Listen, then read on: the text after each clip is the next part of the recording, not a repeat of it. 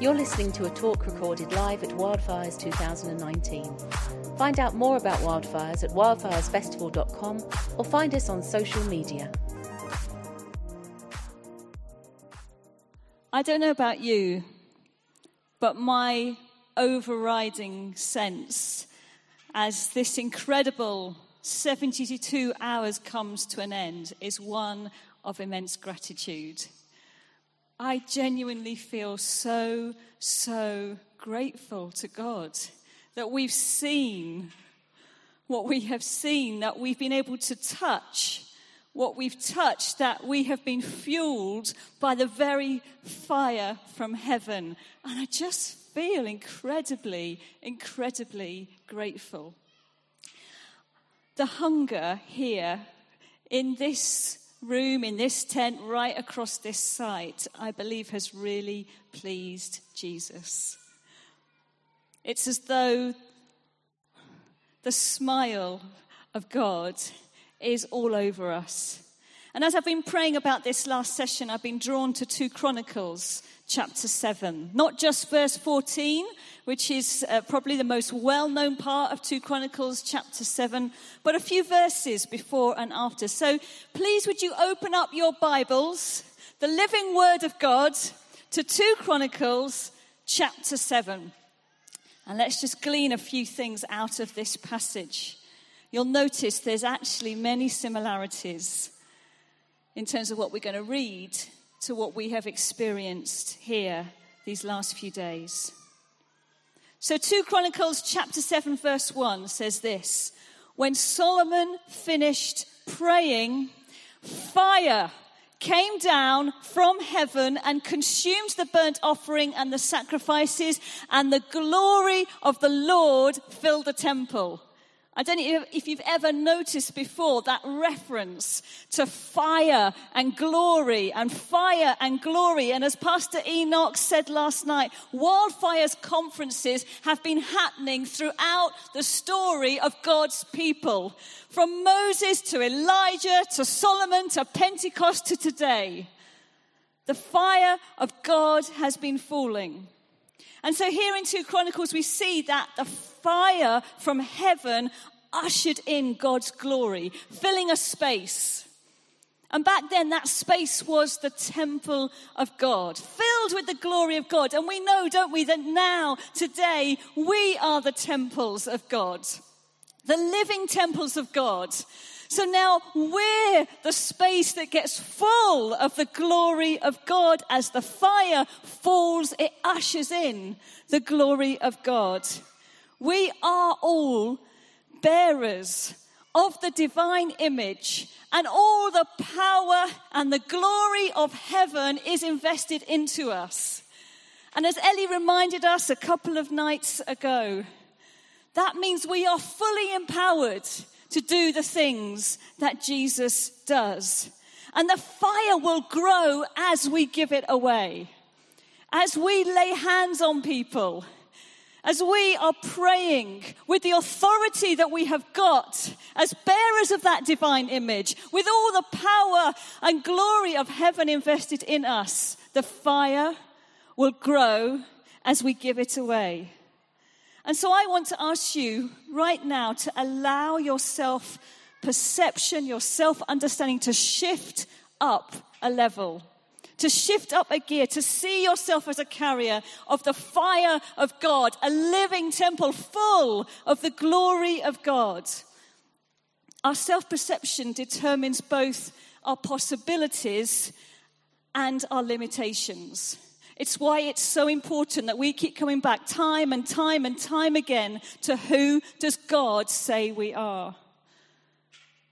And so I just want to make a declaration right now, right at the very start of this short talk, a declaration that across this room, the self perception in every living temple in this room would shift up to the next level.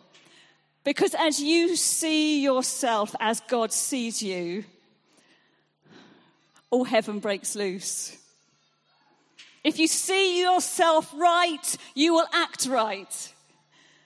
And so I pray and I declare that self perception rises right across this room. And then, verse 3 when all the Israelites saw the fire coming down and the glory of the Lord filling at the temple, they knelt on the pavement with their faces to the ground. And they worshipped and gave thanks to the Lord, saying, He is good, and his love endures forever. And I think our response has been similar.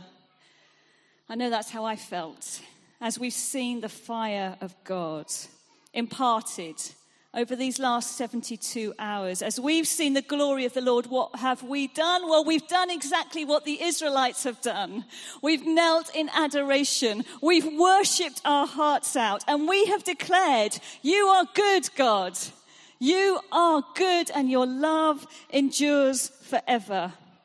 And we've even said those words, as John Mark reminded us, when we're in a dark night when we're in the desert and we still choose to say, He is good and His love endures forever, those prayers at those times really please Jesus. I can remember being really sobered and I became incredibly aware of the significance of my prayers on probably the darkest day of our lives when our son died. And at that moment, I knew the prayers that I prayed at that point were going to mark me for the rest of my life. And so when the dark nights happen, what you pray is really important. Verse 4 Then the king and all the people offered sacrifices before the Lord. We too are offering sacrifices to the Lord. And the sacrifices, well, it's us, it's ourselves. A great awakening will not happen by simply tolerating a little bit of inconvenience.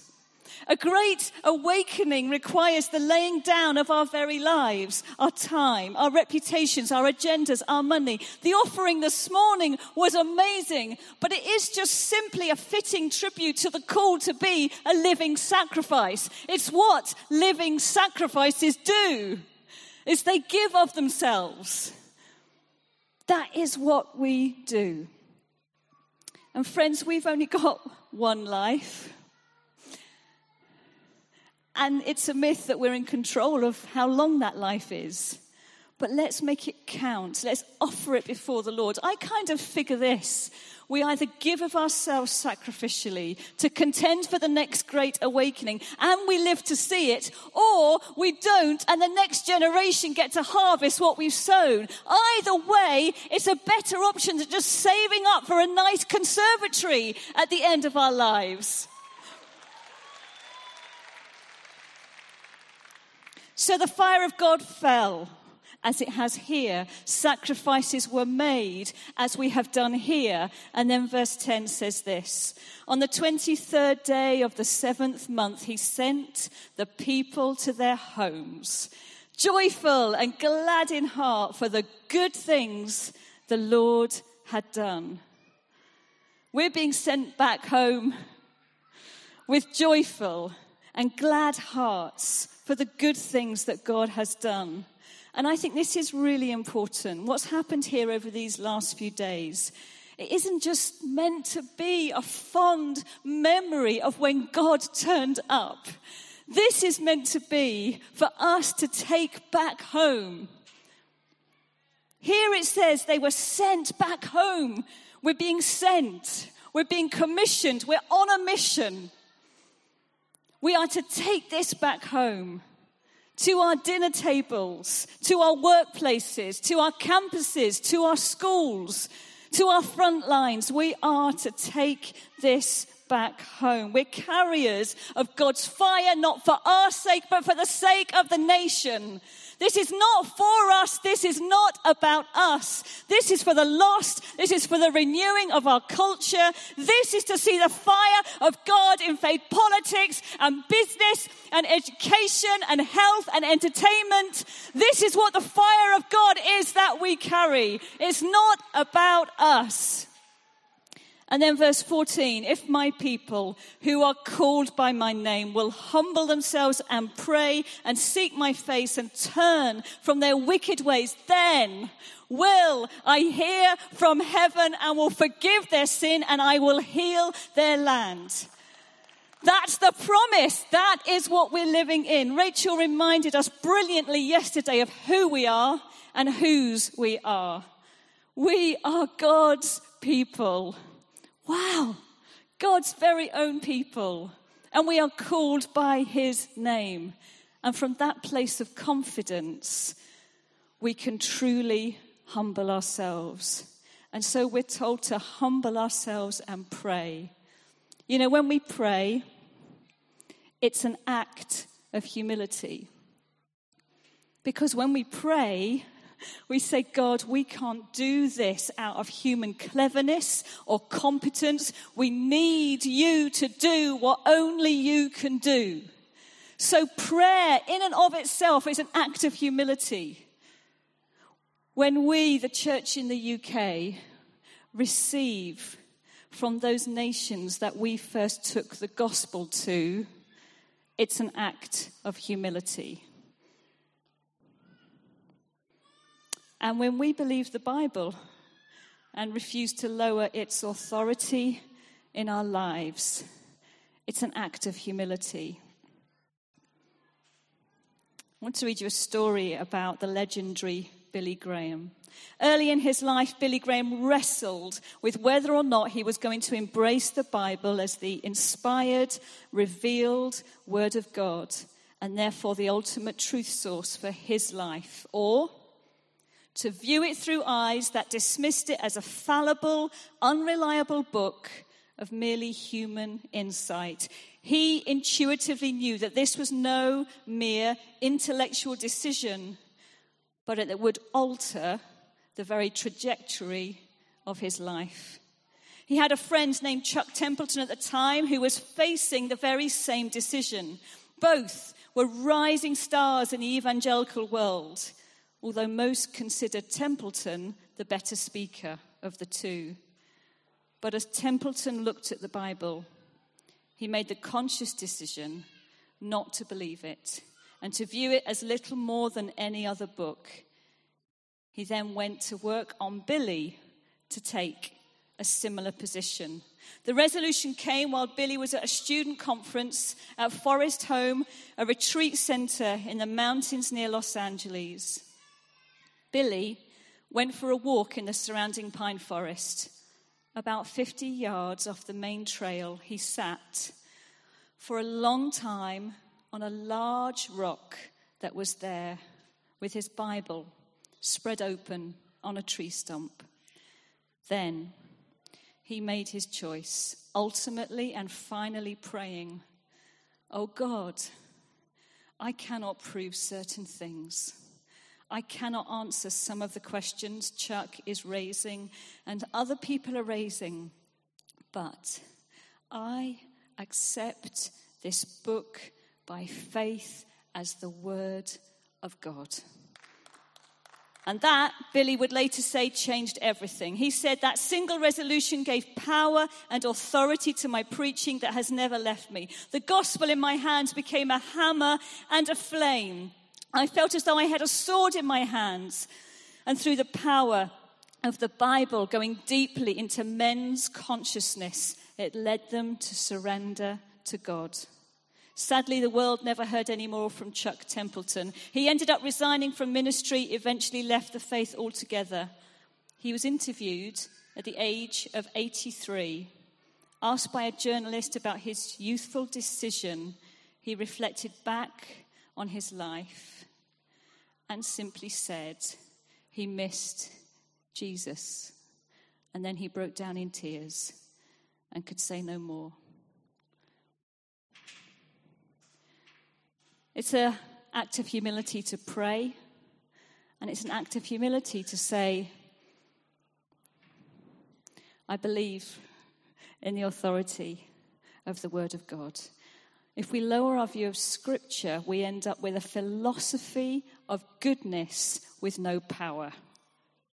And I, for one, do not want to be part of a church that is simply fueled by a philosophy of goodness but with no power. So we humble ourselves and we pray. We seek God's face. We turn from our wicked ways. Wicked ways is anything that doesn't fit with who we are as children of the King. That's what it is. And there's some here who felt convicted this week of patterns and habits that just simply don't fit with who they are as sons and daughters of the King of Kings. And I just want to encourage you don't simply repent. Decide how you're going to change and then become accountable to somebody about it. So, the promise that comes as we humble ourselves, we pray, we repent of anything that doesn't fit with who we are is this. Then will I hear from heaven and will forgive their sin and heal their land. And our land needs healing. Our land needs healing. And then I was just drawn to the verse that perhaps doesn't always get read as much as verse 14, and it's this one, verse 15, and this is really where I want to land. Now, my eyes will be open and my ears attentive to the prayers offered in this place. And I just wanted to say that after 72 hours of pushing in the level of intensity of the presence of God that we have pushed into, and then we've gone deeper, and then we've gone deeper, and then we've gone deeper still. I do believe there's a promise from God actually for us here, these living words. That I do believe there's something of the prayers that you dare to pray as wildfires is coming towards its final lap as a conference, as a festival, the prayers that we dare to pray, the eyes of the Lord will see those prayers, and the ears of the Lord will be attentive to those prayers. It's like there is an open heaven here. Whatever is prayed in this place, I believe God says it will be so. And so as I'm wrapping up, I want to ask you to think about what are the prayers that you want to dare to pray? Not about you, not for you, but for your workplace, your front line, your campus, your school, your home. I remember when we heard about an idea of um, revival stakes quite a long time ago now, and a number of us held a prayer meeting, and we had some wooden sticks, some wooden stakes, and we just simply wrote the word revival. And then we took those wooden sticks and we went round the perimeter of campus that we were working into and literally planted those stakes. And then over the coming days and weeks, we saw a move of God at that time. There is something about the prayers prayed here, prayed now. After 72 hours of pushing in, that I believe He sees, He hears, and He will answer. So get ready for answered prayer for your town, your city, your sphere of influence, and for our nation. There's a quote that says, As long as we're content to live without revival, we will. I'm not content. I am no longer content. So we've got some prayer sticks. In a former life, they were coffee stirrers, but they are now prayer sticks. So there's a bunch in small baskets around the edge of the stage. I would like to ask you to take just a few moments and think what is it that you want to write on your prayer stick? Is it simply the word revival? Because there's a faith that you have now to pray for revival in a way that you didn't have before.